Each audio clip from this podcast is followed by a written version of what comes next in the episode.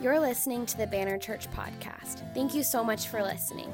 For more information, visit us online at thebannerchurch.com. Well, welcome this morning. Is the Lord good? Amen. Amen. I really am excited that you're here today. You came the week after Easter, so just give yourself a round of applause, right?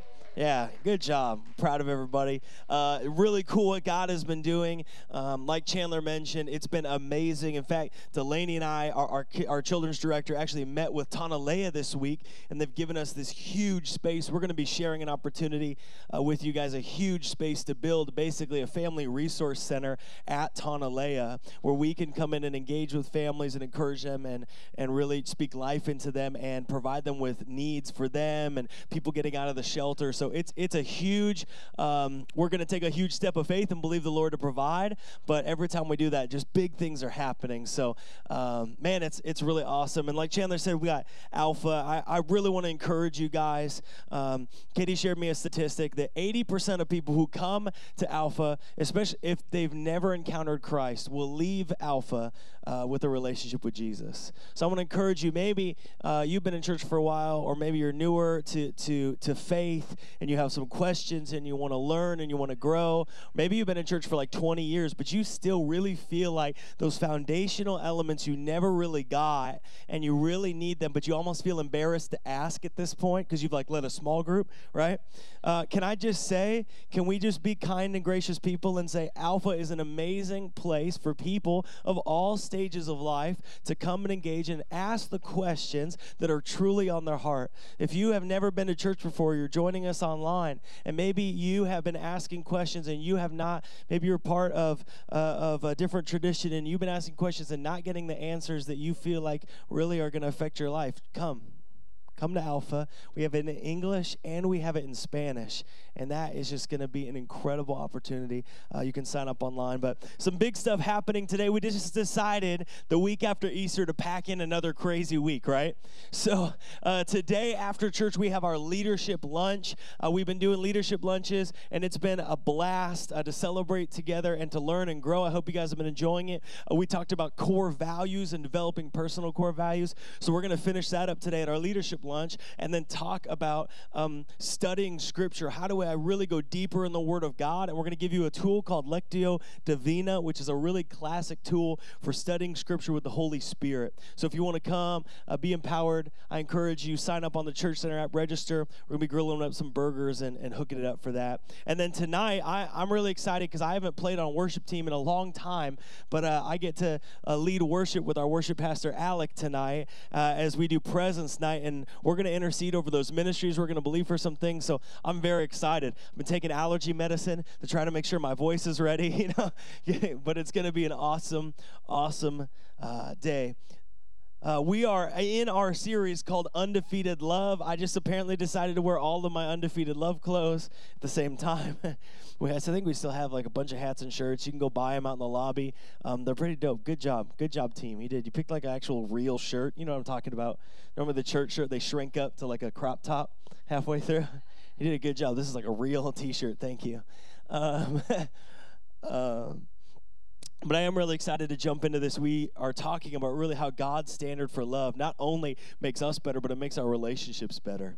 And so, as we talk about different topics in this sermon series, you might be in a different stage, but can I tell you, biblical truth is still biblical truth. And so, it might not be exactly in the stage that you're in in life, and yet it can still resonate and speak the principles of godliness into your life right? So as I speak on things, whether it be dating, relationship, attraction, marriage, you might be in a various range of those seasons, and yet the truth of the word still rings true, and godly standards still rings true, and establishing good leadership of yourself, meaning being led by God well, still brings life and freedom and hope and joy. That is what a relationship with Jesus should bring. It shouldn't bring sorrow and devastation. It should bring joy and hope and renewal. And so that's what we're going to talk. But we're going to start today talking about attraction. Someone say attraction. Attraction. And we're going to jump into the book of the Song of Solomon. So, if you brought your Bible, open up.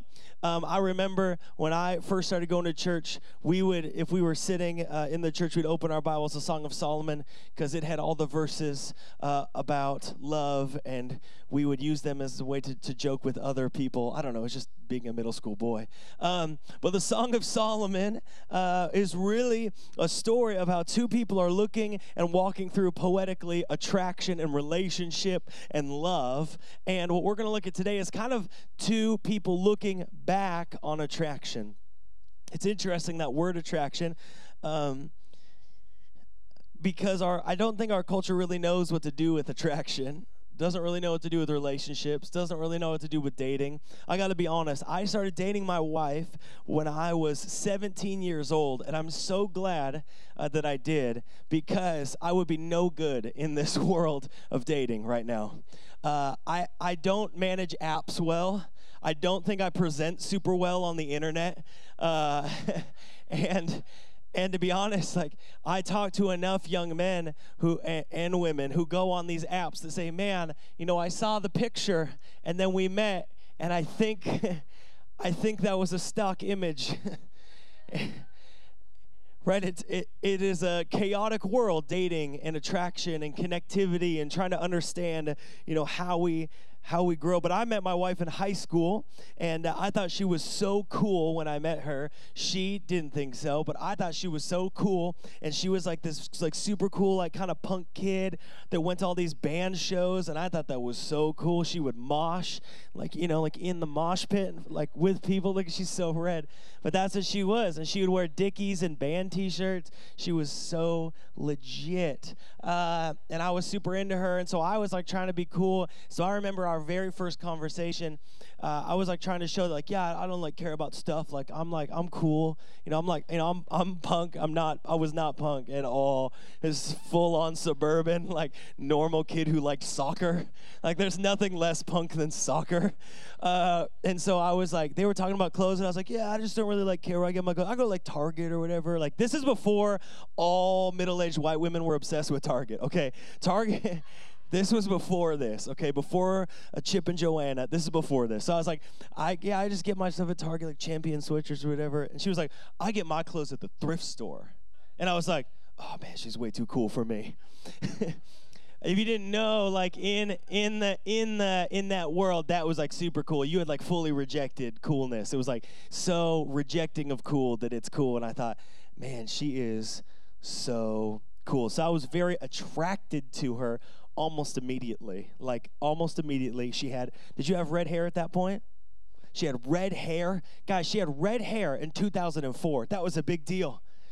That was a big deal. Lots of different colored hair now. Not in 2004. That was, that was like 17 years ago. Oh my gosh, 17 years ago. She had red hair. I was like, oh my gosh, she's amazing. My parents liked her. That was a big win. Um, uh, but I was very attracted to her. And I got to say, can I, I, as, as a church and as we look biblically, attraction is good, right? Attraction is good. We were, we were created to be attracted to other people. Like attraction is a good thing, but there is healthy attraction and unhealthy attraction. I would say the attraction I had to my future wife was was healthy, and you know maybe a little obsessive because I just loved her so much the minute I saw her. Um, and but there's healthy attraction and there is unhealthy attraction. What I see so much of nowadays is advertising and social media promoting unhealthy attraction, using the elements of attraction to promote want, discontent, longing, these kind of things.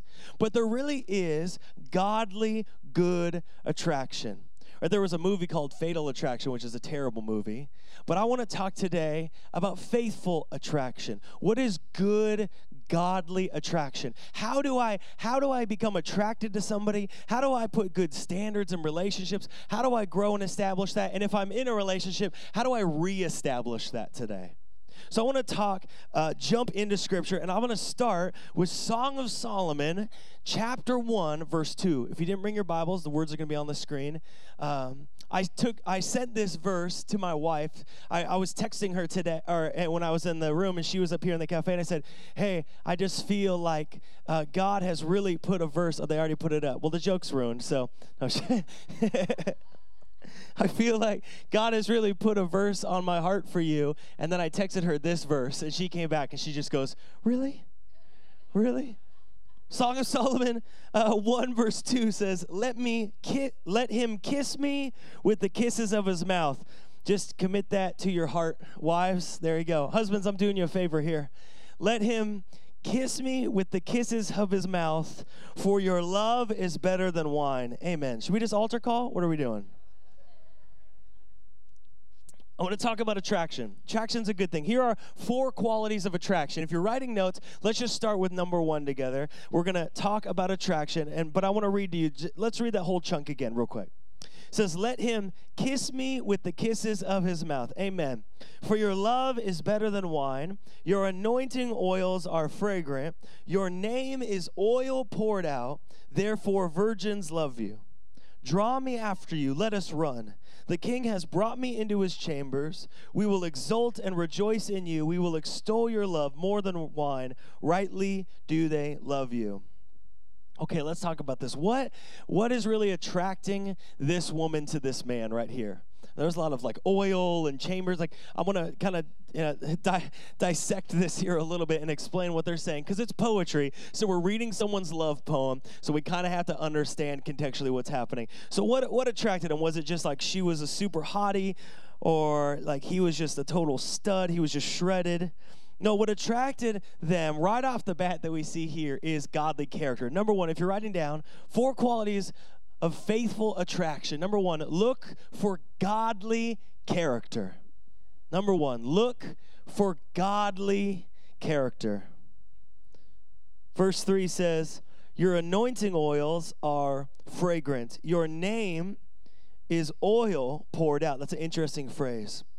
Well, in the ancient Near East, in this time, in this place, uh, anointing oil uh, was used for all kinds of things. Uh, oil was used for fuel for lamps. It was um, used to anoint priests for a ceremonial task. It was used for bathing because at the time people didn't just like hop in the shower and take showers all the time, and it's it can be quite warm. And so if it is quite warm and you're in a mostly sandal society and you know some garb and you're walking around and you know the different breathable fabrics, you can get a little stinky. Okay, and so they would pour oil to mask. You know, like the junior hires with the Axe body spray? They just like, they stink, but they think like eight cans of this should do it, right? It's like, like you can you can do it all you want, man. You still smell like an old toe, right? This is the good version of that, where they would take these fragrant, beautiful oils and pour it over their head. Uh, but it also is very expensive. Uh, if you if you remember a while ago, we talked about in Scripture when the this woman comes in and breaks a bottle of uh, fragrance on Jesus's feet, and Judas is like irate. He's like, "That was worth a year's wages." So expensive stuff. And there's also some wordplay happening here. Uh, your anointing oils are fragrant. Your name is an oil poured out. Because the Hebrew word for name is shemka, and the Hebrew word for oil is shemen. So when she's saying your name, the word there really is reputation. She's they're just being poetic. What she's saying here is the same thing it says in Ecclesiastes 7. A good name is better than precious ointment. The woman's saying, You have a good name. You have a godly reputation. And women want you because you have a good reputation. Women, we'll just let's talk for a moment. Look for a man with a good reputation. Amen. I don't know why such amazing women of God, I've seen this all throughout ministry, settle for such complete ding dongs. You know, I got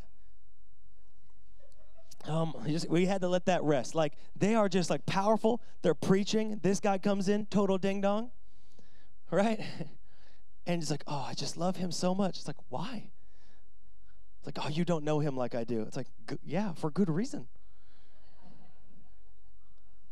But importantly, I just want to say, regardless of looks, appearance, value, whatever, look for a man with godly character. How do you know then if they have godly character? How do you assess if they have godly character? I'm going to give you one just kind of sneak peek way. Look at their friends. How do you know if a man has godly character? Look at their friends. We used to say in young adults ministry all the time, your tribe will become your vibe, and your vibe will become your tribe. It's a self fulfilling circle, right? You hang out with certain people, you'll become like them, you'll attract more. That's how it works, right? Look at their friends. Listen, if they claim to follow Jesus, it should be evident in their friends. Women, if you are looking for a godly man, he should have godly friends. And if he doesn't have godly friends, that that might be a sign. Listen, I'm not saying he's not going to have friends who are mission fields. He's not going to have friends who are just in it and in the grind. That he's not going to be a work in progress. I'm not saying any of that. I'm not saying you want to have friends who are fresh out of prison. I'm not saying you want to have friends who are overcoming addiction. That's not what I'm saying. But I'm saying don't date a man who doesn't have accountability. Don't date somebody who doesn't have godly accountability. Because if he's not willing to submit to godly accountability, then the likelihood he has consistent godly character is very low. And at least you just can't be certain. Again, it doesn't mean that he won't be, uh, he's going to be perfect. I just mean we need. If I again, if I would advise my daughter in something, I'd say, listen. And she's like, hey, I love this guy, and I, am gonna I'm gonna start dating him, or I like this guy. We're gonna start dating him. Say, okay, great. Who is he accountable to? And if he's accountable to no one, why would I why would I trust my daughter with him? Men, who are you accountable to? Godly character is birthed through accountability. First thing is, we got to look for godly character. That's what they look for. People say, Well, I was with a Christian and they were terrible to me. This is what I'm saying. It doesn't matter what someone calls themselves, right? You can call yourself a Christian and not be one. I can call myself a potato. I'm still a human being, right? It's going to be evident in my actions if they don't have a godly heart, if they don't treat you, treat others, prioritize the Lord, if they don't have godly accountability, if they don't have men holding them accountable, listen, they don't have godly character because those things are linked. They're biblical, they're true. It's revealed. Jesus tells us they'll know that you love me by how you love others. And if you see them not loving others like Jesus, then it's very likely that they don't love Jesus. And it's also very likely they are not going to love you like Jesus wants you to be loved. Look for godly character. Proverbs 12, 4. Men and women, look at this. An excellent wife is the crown of her husband, but she who brings shame is like rottenness in his bones. I didn't write that, that was the Bible. Don't come up to me after and be mad at me. I, the Bible wrote this. so the story so far, they meet, they're attracted, right? the first thing that she noticed is his godly reputation. And we're going to read in a second. Now she starts kind of opening up about who she is. What you'll notice in a moment is what she doesn't do is she doesn't like emotionally vomit her life story on him, right?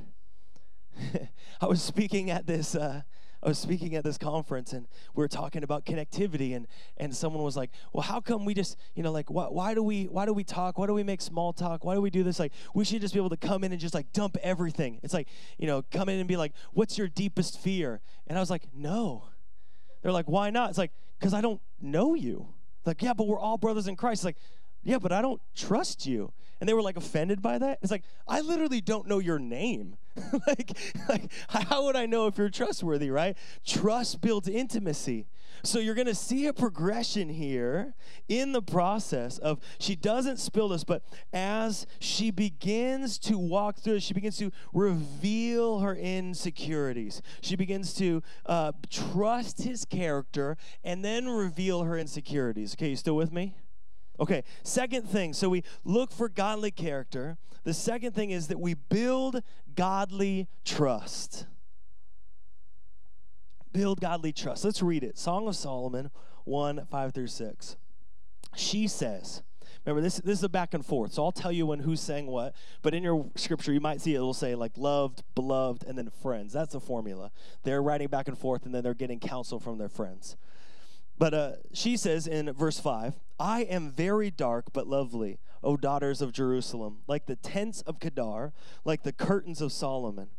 She says, Do not gaze at me because I am dark, because the sun has looked upon me. My mother's sons were angry with me. They made me keeper of the vineyards, but my own vineyard I have not kept. She says, Don't look at me, don't stare at me, because I'm self conscious about the color of my skin. She says, I'm like the tents. I'm like the curtains of the tents. Now, the curtains of the tents at the time, they were very dark as a way to absorb heat and then release heat um, throughout the day and night. And so she's saying very clearly, like, I have very dark skin. See, in our culture, people fly from all over the country to come here to lay out to look like tanned leather, right? Everybody comes from Minnesota and Wisconsin to just hopefully get enough brown and not red, and they're all laid out, right? I mean, that's what our industry is built off is tanning. People want to be tan, they want to be dark, they want that dark skin. But in this time, having dark skin was actually not as preferable as having light skin.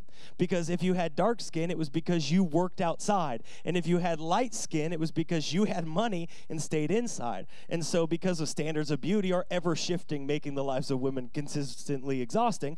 Uh, in this time, this period, you didn't want to be tan. You would go to untanning booths. Um, I think those are called caves. And uh, you, they didn't want to have dark skin. And so what she's saying very clearly is like, I am self conscious about my skin. Men, listen to me.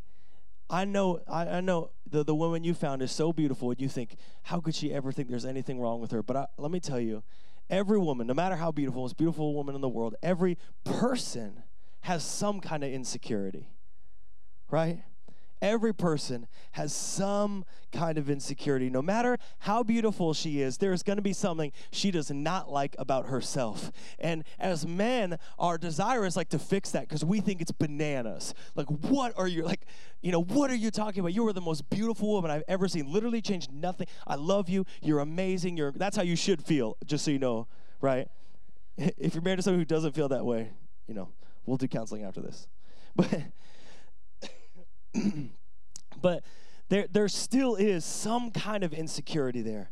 But hear me, it's not our job to do one of two things. It's not our job, men, to fix her insecurity, to try to make her fix it, nor, nor is it our job to lock her into her insecurity in a way that kind of negatively affirms these untruths she's speaking about herself. Right? So it's not to fix it. And it's not to lock her into this insecurity by negatively affirming that part of her. So what do we do? Men, we need to you need to love her through her insecurity. You need to love her through her insecurity. The woman says, I am insecure about my skin. You know, my wife, uh, when, when we met, uh, now my wife is like incredibly stylish. When you look at Katie, she's shaking her head right now. See insecurity. Uh, My wife is incredibly stylish, right? Can we agree? Okay, yes, very stylish. People come up like, I love your style. I didn't have the confidence to wear this, but I saw you wearing it, so now I wear it. Very stylish, very cool. But it wasn't always that way. Did not have that confidence, was not given that confidence. And so when we met, she was not confident about wearing anything that at the time she would have considered to be girly. And there's nothing wrong with that but she wanted to grow through that insecurity. And over time, it's like my mission to encourage and empower her and to reveal and encourage her beauty and to strengthen her and to love her through it. Not to fix it, but to love her through it. And so the, the woman that is powerful that you guys see all the time, I've seen that growth from insecure to strong and confident. And so I want to encourage you guys that it's possible, but it takes time to love someone through their insecurity. And she does the same for me. She empowers me and encourages me in my dreams and uh, in my heart. Where most people would be like, that's not possible. That and I hear so much in my life, you can't do that. That's not possible. She's always been empowering. So in my insecurity of not being enough, she rather than tell me to ignore it or to fix it, loves me through that insecurity. Do you see why that's important? We all come with insecurities. But when there is godly character, you can begin to build godly trust. And in building godly trust, there is freedom from insecurities. Solomon and uh, the Shulamite wo- woman, that's, that's the woman that he's talking to here, the woman that he's going after. they are attracted by godly character, and then they begin to build godly trust. And here's what's next. Number three, you can write this down establish godly standards. Someone hand me a tissue. I'm like dying up here. Thanks, Palo Verde trees. Thank you, man. Establish godly standards. Here's the deal we live in an unhealthy culture of relationships and marriages, and it is statistically evident that that culture is unhealthy there's there's this really false statistics floating around that's like divorce in the church is higher than in the world. That is literally not true. Like it's 50%, not true. It's actually much lower than unchurched. Uh, that statistic, I don't know, I hear pastors mention this all the time because I think it's very shocking. It's untrue. Here's the reality if you want something different than the world has to offer, then you have to do something different, right? we have to have a different standard. In verse 7, I love this. This is a strong woman. I like strong women. My wife is a strong woman. I, I like it. She sets the standard and she calls it like she sees it. She says, verse 7, Tell me, you whom my soul loves, where, your pa- where you pasture your flock, where you make it lie down at noon. For why should I be like one who veils herself beside the flocks of your companions? What she's saying here is, why should I be like everyone else?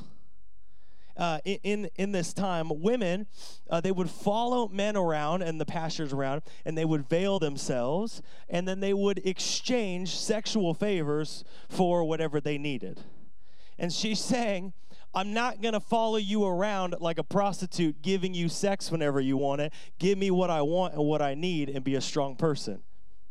Like, get it, girl, right? right? Like, I'm not your booty call. That's what she's saying.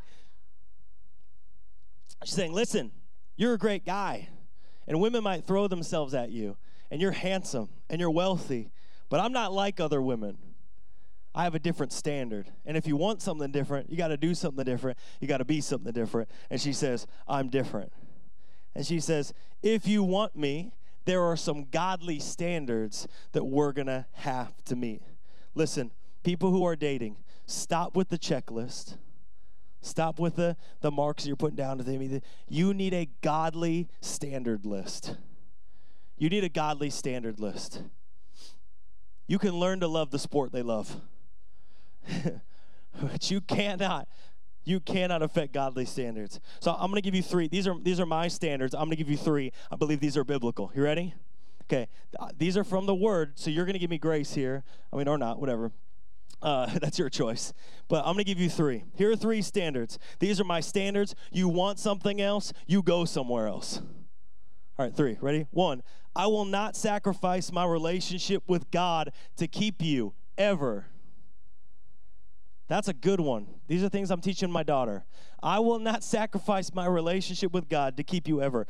You draw me from God, I'm not sticking with you. You draw me near God, that works for me. You draw me from God? No. You draw me near God? Okay, now we're talking. Okay, number two. I will not compromise God's standards. I don't care if the whole world has reevaluated sexuality. I follow the biblical standard of sexuality, sex, and sex before marriage. I have a higher standard. God's standard motivates me to sexual purity. I'm not going to love sexual desire more than I love you, more than I love God, right? I, am not going to love my, the, the fulfillment of my own desires. I'm going to be better than just a stray dog humping whatever comes around. I'm going to be confident. I'm going to be self sustained and self disciplined. And if you can't marry somebody who's disciplined, you might want to pause I'm going to set God's standards. Listen, I just want to encourage you. If there's not self discipline, if there's not a deep love of God, I want to say that there's a link missing there. So I will not sacrifice my relationship with God to keep you. I will not compromise God's standards. Everyone still with me? Okay, good. I will not play house. Okay, please, come on. Some of you guys are going to have to forgive me like halfway through this message. I will not play house. You are not a car I'm test driving. You are a child of God. Just then, I have a daughter. I have never taken this more seriously until I had a daughter. And someone was like, Yeah, well, you know, it's like, how do you know if you love her till you test her out? And I was like, We are literally going to throw hands right now for someone else's daughter. like like I've never been protective till I had a daughter. I just did not have that attitude in me. And then I had kids, and now I'm just like I'm a protective person. I'm like, what happened? Like I cry now. You know, I'm so glad I had a daughter first. Like, I didn't know where I wanted to live. When I had a daughter, I like started crying and I was like, what is this? Right? she does things and I was and like, there's just something about it. And so for me, it was right off the bat, it was like, listen, I don't care if anyone, everyone else is sleeping together, same bed, same place, playing house. We don't pretend in this relationship. This is a real relationship. You will never have to guess if I'm serious. Listen, women, men of God, we got to have those standards. If you want to see me in this bed, then I want to see you buy a ring. I want to see you go to pre-marriage counseling. I want to see you set a date. I want to see you walk down the aisle. I want to see you make a commitment to the Lord, and then you're going to see me all up in here. But before that, I want to see a whole bunch of other stuff, right? We got to be better if we want better. Say like, well, it's just you know, finances are hard, financial restrictions. Like, so what you're telling me is like he's broken, unprepared for you, and so you think that makes it a better reason for you to violate the principles of God. It's like, yeah, but you don't know real estate prices, and I'm like, yeah, uh, but God does, right? Like, I know it's just so hard. It's financially difficult. It's like, is it biblical? Is it? That's what matters, right? It doesn't matter. You can find someone to affirm anything, right? Posted up the internet, people like, yes, oh yeah, the church is so judgmental that they wouldn't let you do this. It's like those people don't care for your soul. I care for your soul. That's why I'm willing for you to get angry at me so that I can tell you this the week after Easter. The reality is if we want better, we gotta be better. We have to have those standards. Listen, men, if you can't get your own place, then you shouldn't be marrying somebody because you can't provide and you need to be a provider. And if you can't provide a home, then you need to start there. Start there. I'm not saying don't go in on the rent together. I'm just saying you got to start somewhere. You got to have a standard. Women, expect a man who can care for you. I don't care if you make more than him, he still shouldn't be broke. Okay, we're all still friends. If you want a different result, you have to have a different approach.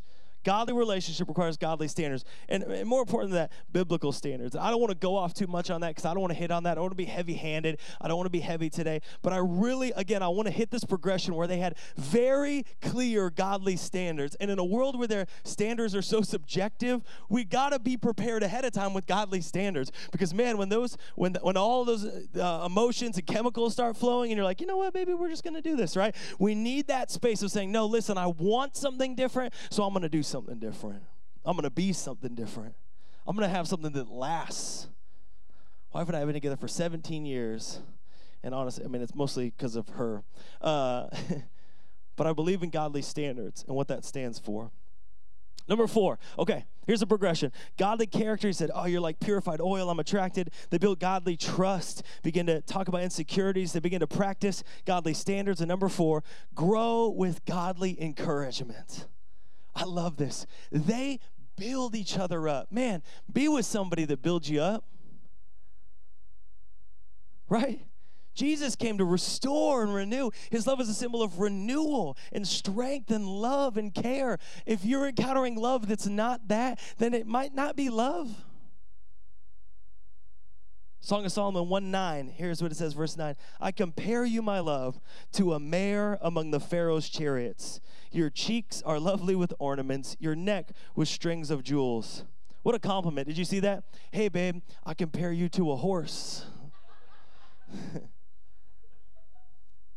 Single guys, please do not try that. like, you're looking super horsey. Pharaoh's, Pharaoh's horses, they'd be like, okay, cool. It's the worst Uber ride of their life, right? Don't lead with that. I don't know how strong your pickup game is, but it's not that strong. Uh, let me explain. Pharaoh's horses, they were kind of this, um, again, remember this is poetry. So they were this kind of folk icon, so to speak. And they were, Pharaoh's horses, literally at the time, uh, were these like beautiful white horses. And people thought in their mind, wrongfully so, but they thought in their mind like these are the horses of deities. Almost that the horses themselves were deities. They were like from the supernatural. They were beautiful and majestic and kind of scary, and the, the pharaohs were considered to be gods and all that. So he's kind of referencing this folk idea. But what he's saying is Solomon obviously does not believe these horses were gods because the God he served smashed them into the ground under the weight of billions of tons of water. But he believes uh, that he's just kind of taking this folk motif of these horses to basically say, You are the purest taste of deity this side of heaven, right? Like, you are God's greatest gift to me. Like, girl, did it hurt when you fell from heaven? Right? You know like that's what he's saying but in like a better a better way than that. But he starts speaking blessings into our life and what i love is like as he's speaking she starts blossoming. She starts opening up this is how healthy relationships should work. If you speak life, the other person should blossom. I can see this in my own relationship. You know, I uh, I never I talked about my wife, but I never really um, knew what being a pastor would be like. You know, when I was younger, I had people say like, "Oh, you know, you have a calling to ministry," and so I just kind of was like, "Yeah, that sounds awesome. Like, I want to be a pastor." And so when I was a kid, I was like, "I'm gonna play soccer for DC United, and I'm gonna be a pastor." And like, I had no idea what it would take to do either of those. Um, turns out, didn't make it on the team, uh, but you know, still praying. God can move mountains. Nothing's impossible. Right? They're gonna have to really lower their standards, but you never know. Our God is mighty. Um, but then the other thing was to be a pastor. But you know, as I became a pastor, I um, I I think I, I had that insecurity that I was not like other church people, that I didn't look that way. I didn't talk that way. I didn't like know this background or have these thoughts. I didn't like feel like I always fit in in church uh, with other pastors. I don't look good in skinny jeans. I've never had rips in the holes of my jeans purposely. You know what I mean? Like I, have I've only ever worn clothes, ironically, two or three times. Uh, I did lead worship. Uh, I do own a jean jacket, but you know, I, I, I never really knew if I fit in. I went to University of Washington. I went to a very liberal school for my undergrad uh, for philosophy, which already was like so different than my friends were like, I'm going for youth ministry. I'm going for youth ministry. I'm going for youth ministry. I'm like, philosophy. They're like, why? It's like, well, I mean, none of us are getting paid, so what does it matter, right? youth ministry or philosophy, none of us are making any money. Uh, and so I always felt like a little bit like it wasn't my place. And so even in becoming a lead pastor, uh, I, I, had those insecurities about, you know, being the right person and being in that space. And everyone's like, man, listen, after your second year, it gets so much easier. So my third year rolls around and I'm ready to celebrate in March my third year. And do you remember what happened in March last year? It got so much easier, right? so much easier to pastor uh, a year ago in March. COVID, in case you're wondering, uh, you just came to earth right now. Uh, COVID happened. Um, and so my wife, though, and the whole time, because I, you know, wrestling with self-doubt and you know, just really trying to be enough and be there and be in everything and never making anyone happy. Uh, my wife is just such an encourager, and I really receive love as words of encouragement. My wife is such an encourager, and she was like literally encouraging me the whole time. Sometimes the encouragement was like, "Stop whining," but a lot of times the encouragement was like, "You can do this. I'm proud of you. I love you know what you're doing." She's speaking life into me. And as she spoke words of affirmation and began to speak life to me and encourage me and, and, and speak into my heart, my heart began to change. And there's a difference, I think, between arrogance and confidence is that it wasn't arrogance of like, I'm great, I'm amazing. It was a confidence of like, man, this person who has all the power to say something cruel to me and destroy me has chosen to speak love and life into me, even though I'm doing things that could probably totally annoy her right now. She's chosen to be a, a life speaker. And so as she speaks life, I'm like, okay, you know what? We can do this. We can believe for big things. And so a lot of the vision that is poured out into this church where we have seen God move in mighty ways is because of the affirmation of my wife. Even though she doesn't get paid, she she is the most supportive, the most pastoring person and pastoring me in that space. Listen, find somebody who pastors your heart with words of encouragement. Amen. Can we celebrate my wife, by the way? Listen, show me a great marriage, and I will show you a couple that encourages one another. Show me a great marriage. I'll show you a couple that encourages one another. Show, show me a struggling marriage, and I guarantee you more discouraging words are being shared than encouraging words. Say, like, well, we, we share discouraging words. We have a good marriage. Go back and ask again. Because, man, where there are words of encouragement, there's a great marriage. People are like, well, I'm not a natural encourager. Try. Just try. You can do it. Right? You're not building a rocket. You're not Elon Musk. You just have to say nice things. You're like, well, I think them. I don't say them. Say them. Like, yeah, I'm not a super verbal person. That's okay. Do it. Right? We can do that.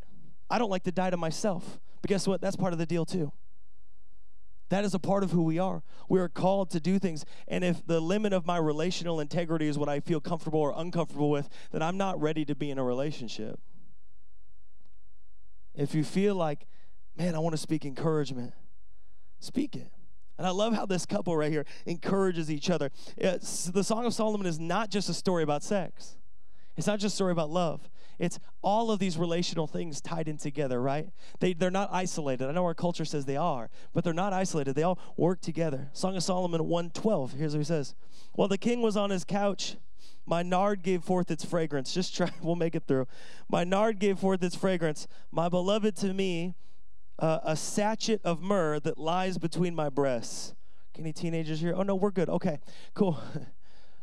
I don't right? Some young men, you're like, I don't know what that is, but I want to be a sachet of myrrh today, right? Please come back to church, please. This is the Bible. This is the word of God. It says, My beloved to me is a sachet of myrrh that lies between my breasts. Um, a woman would wear a sachet, a little sachet of myrrh, uh, when they went to bed so that when they got up in the morning, they would take it off, and kind of imprinted right here would be this fragrance aroma resonating from their breasts. it was laughing like I didn't. Yeah. Anyways, that that, that, that anyway, we'll keep going. It, calm down. okay. So that it would it would uh, bring this aroma that would be pleasing uh, to the people around. And look, uh, he replies, obviously. Of course, he replies. She just hit him with like a pretty fire line. He replies, 15 says, Beautiful, or behold, you are beautiful, my love. Behold, you're beautiful.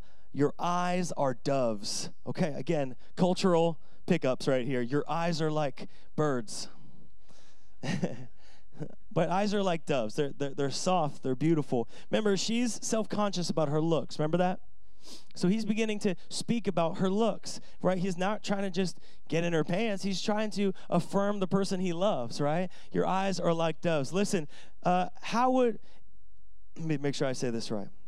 If he is talking about her eyes, what is he looking at? Her eyes. You know what he's not looking at? His phone. Men, some of you would have a better relationship if you looked at her eyes and stopped looking at your phone. Some of you would have better integrity and purity if you started looking at her eyes and not your phone. Some of you would have better sex if you started looking at her eyes, her eyes, and not your phone. Can I just encourage you? Be present with the woman who God has given as a present to you as a beautiful blessing in your life. Be present. You will not get that time back. No one on your phone cares. No one on your phone cares about you. Your wife, the person staring at you, looking at you, cares about you. Look in her eyes. Look her in the eye. So she's got the sachet of myrrh. She's got this aroma. He's really focusing on her eyes. it's not a mistake. He's like, I'm looking right here, your eyes. Verse 16, it says, Behold, you are beautiful, my beloved, truly delightful. Our couch is green. So she speaks back.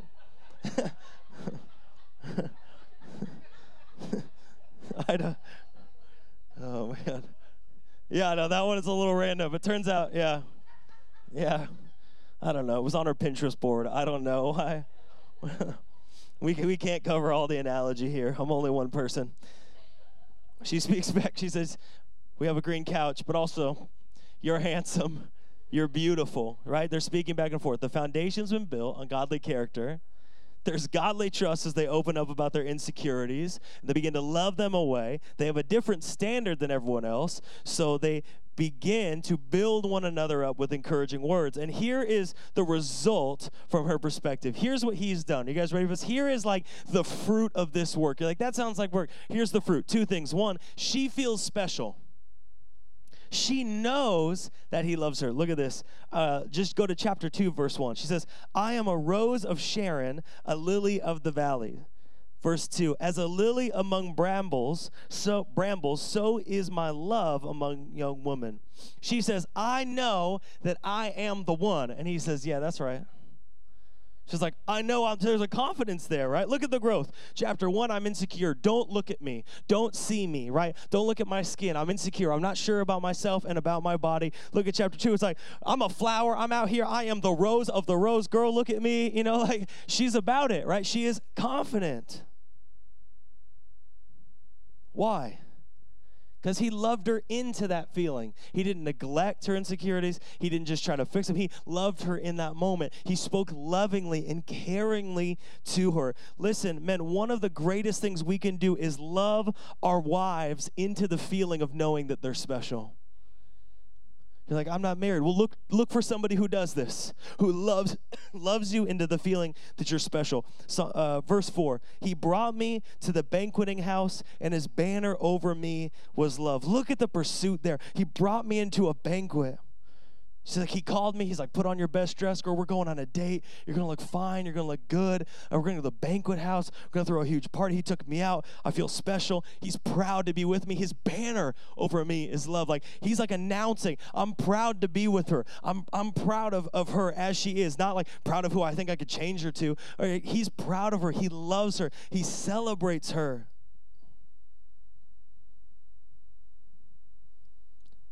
I think too often, how many of us spend a ton of time pursuing and dating and loving our wives, and then we married and we stop pursuing and dating them? It's like, well, you're stuck with me now because God says.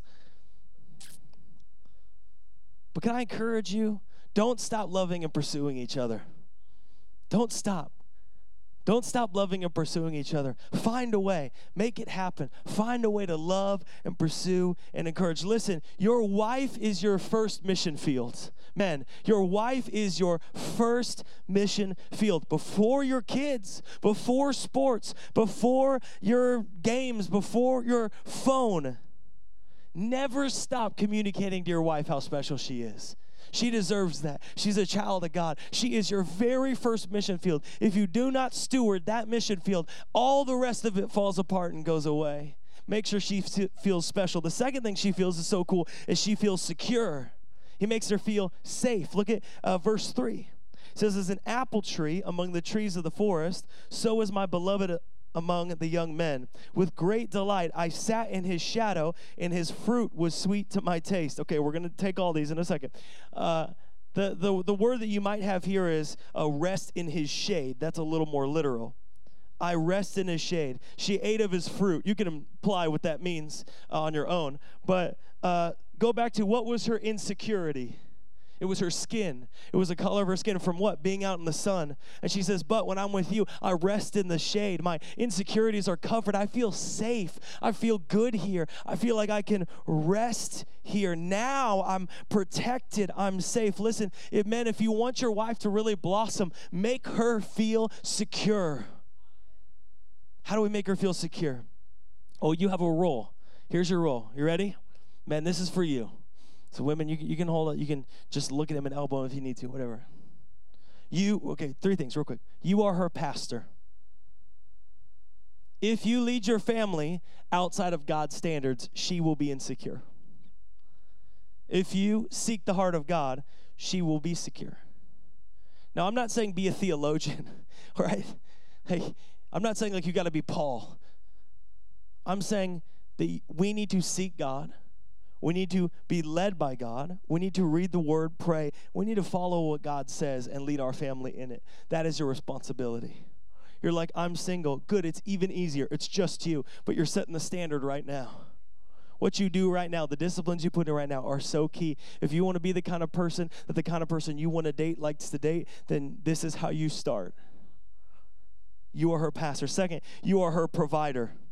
I, I understand we're in an age where men and women both work, and in your relationship, um, again, I'm just speaking to men here. Your wife might make more than you, and that's awesome. Way, way to go! I, mean, I think it's incredible. Um, yeah, Katie, you're welcome to make more than me if you'd like. Um, in the name of Jesus. Uh, yeah, you're like, pay me. Yeah, I know. Uh, but again, I, you as a leader, regardless of where you sit in the status of your financial input, need to lead your family toward financial stability. Are you with me? Lead them towards financial stability. So many fights. I, I see this over and over. The man, the man wants to spend money, and the woman wants to steward money. So here's what happened. The man goes, "Well, my wife won't let me." Like, I don't really think that's how that's working, right? Is that really how that's working? So what happens is the man says, "Well, she won't let me spend this money on the thing I want to spend." We see this in counseling all the time. She won't let me spend the money I want to spend. I'm like, "Well, do you have the money?" I don't know. It's like, "Well, you know who you should be asking instead of your wife is your bank account." So you should be stewarding your finances. You should know. Don't turn your wife into your mom because you're too lazy to manage your finances. She's not your checklist. You don't need to check in with her. You need to lead your family into financial accountability. Well, she said no, so I, so I couldn't get it. How dare you put her in that position? Be man enough to make the own decisions for your money. Man, I know I'm coming in hot here. It's okay. We can take it. You're men, you can take it, or be a man and take it, right? You can do this. But man, listen, too many times I hear, well, I just got to check with my wife. She won't let me. You need godly standards for your money. And if you've not set godly standards for your money, be a man and set godly standards for your money. Don't hide behind your wife because she won't let you buy it. I've spoken this over my own life. So just let you know, I'm on these train tracks too. Uh, right? Like, I need to know what's going on. And I think that's a big thing. We must be providers. It's not what you bring it in, it's how you're stewarding it. Be a steward of what God has given you. You want to see your wife just totally whacked out and crazy, make her financially unstable. I'm not saying financial stability won't come, I'm saying you are making her financially unstable. Financial stability is just like a recipe for more conflict and less sex. And can I just encourage you, married people, you don't want that. You want less conflict and more sex. Right? That's how we're going to grow this kids' ministry.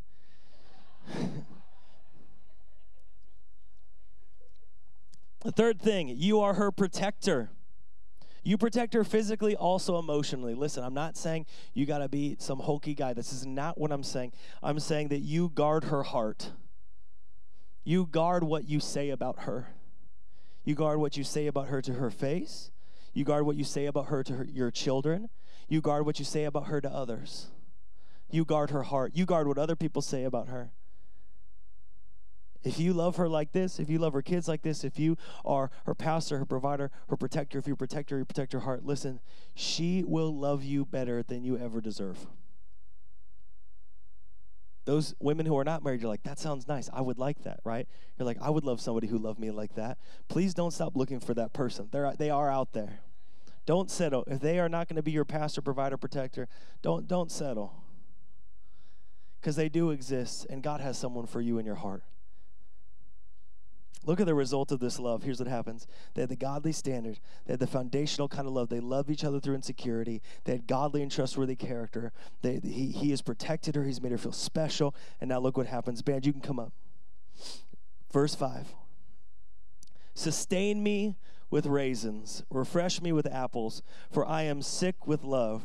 His left hand is under my head, and with his right hand embraces me. Uh, raisins and apple cakes were like considered an aphrodisiac in the time. So she's saying basically like, I'm into him. And I'm ready to really seal the deal right now, right? They're in an embrace. If you got someone's hand behind their head in an embrace, like they're laying down there in this place, like they're about to just like lock it in right now. And so we've seen this progression of this beautiful love of this couple in this loving position. She is overwhelmed with love for him. She's ready to give him her whole mind, her whole body, her whole heart in this moment, in this really precious and beautiful space. And what's amazing is he is God's gift to her, she is God's gift to him. And because of the godly standard, this action, right, this space that they're walking in, that they're living in right now, is pure and beautiful and godly. It's holy, it's from God. it is celebrated, it is rejoiced over their relationship and their love, and all physical expressions of their love as a couple that has come together. This is Solomon's wife. They're celebrating this beautiful thing that God is doing. And they have a different result. There's no shame here in this space, there's no angst here, there's no sorrow, there's just joy that they're embracing. We're going to talk about the other stuff later. but I really want to encourage you this morning that as we look at relationships, if you want something different, you have to do something different. And the reason we started this series on Easter is because I believe that the love of Jesus dictates how we love others, how we love our spouse. But it starts with this do I have a godly standard in my life? Have I set a godly standard for a relationship? Maybe you're in a relationship right now and you don't have a godly standard. My goal is to not bring judgment to you, but an opportunity for encouragement, repentance, renewal through Jesus Christ today. To say, listen, you know what? I will choose a godly standard. Maybe you're married and you're like, you know what? I have not been an encourager. I have not made her feel secure. I've not made her feel safe. I've not made her feel special.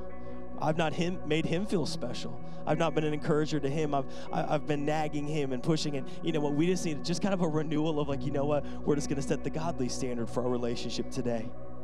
Both of us, we're going to commit to speaking life so that each other blossoms and is renewed today. That's the beautiful thing about the gathering as we come to this moment of repentance. Uh, Jesus, I lay everything down and renewal. God, give me the strength and the joy and the love that comes through the Holy Spirit and that's for you today. So I want to invite you, would you stand with me this morning? Would you bow your head and close your eyes with me?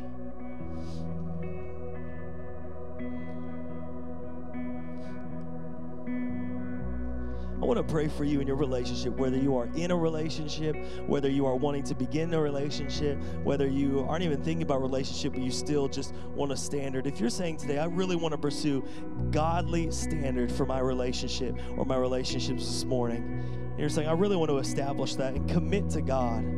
Say, you know what, Lord, I want to pursue godly standards for my relationship. I want to set a foundation. I want to pursue godly character. I want to grow with godly encouragement. Say, I want that standard in my relationships. This isn't a moment of judgment. This is just a moment of unity. I want to pray for you this morning. If you're saying, man, I really want that godly standard for my relationship, would you just lift your hands with me today? Saying, I'm praying and believing for godly standards in my relationship. And I want to pray for you. And as I do, if you just need to lay something down to the Lord and just come to a moment of, you know what, God, I give you everything with your hands lifted, this is an act of worship. This is an act of surrender. You say, God, I give it to you. Maybe I've not been living according to your standard. I'm not here to, to condemn you. I'm here to release you and free you so that you can be free from shame and just say, I choose today to pursue a godly standard. I want to pray for you today in all things. Maybe you're just making a commitment in your own relationship. You have a good relationship, but you're like, you know what, I want to double down on God's standards. I want to pray for you today. God, I pray right now in the name of Jesus that the love of Jesus would be so real and true in our relationships. God, for those right now who are saying, you know what, I have not been pursuing godly standards and I would like to, Jesus, I pray right now that they would lay down the things that they have been pursuing other than you in their relationship and that they would be renewed and restored right now in Jesus Christ. We thank you that there is no condemnation in Jesus, there is life and renewal. When we lay down our shame at your feet, you give us your life. And Holy Spirit, I pray over these relationships, even over the next few weeks as we talk, God, I pray that there would be a strengthening and a commitment to godly standards, God. Where there needs to be trust, would you build trust in the name of Jesus? Where there needs to be encouragement, would you build encouragement in the name of Jesus? And God, I pray this morning, even for those who do not have relationships, God, that as they seek out godly character, that you would reveal those with godly character in their life. And that as they long for something different, that they would do something different. And that that different thing is to pursue you fully with their heart and set a godly standard. We say, Jesus, we thank you for your love. We thank you for how you love us. And we pray today that your love would be apparent in our life and how we love others. In Jesus' name, amen.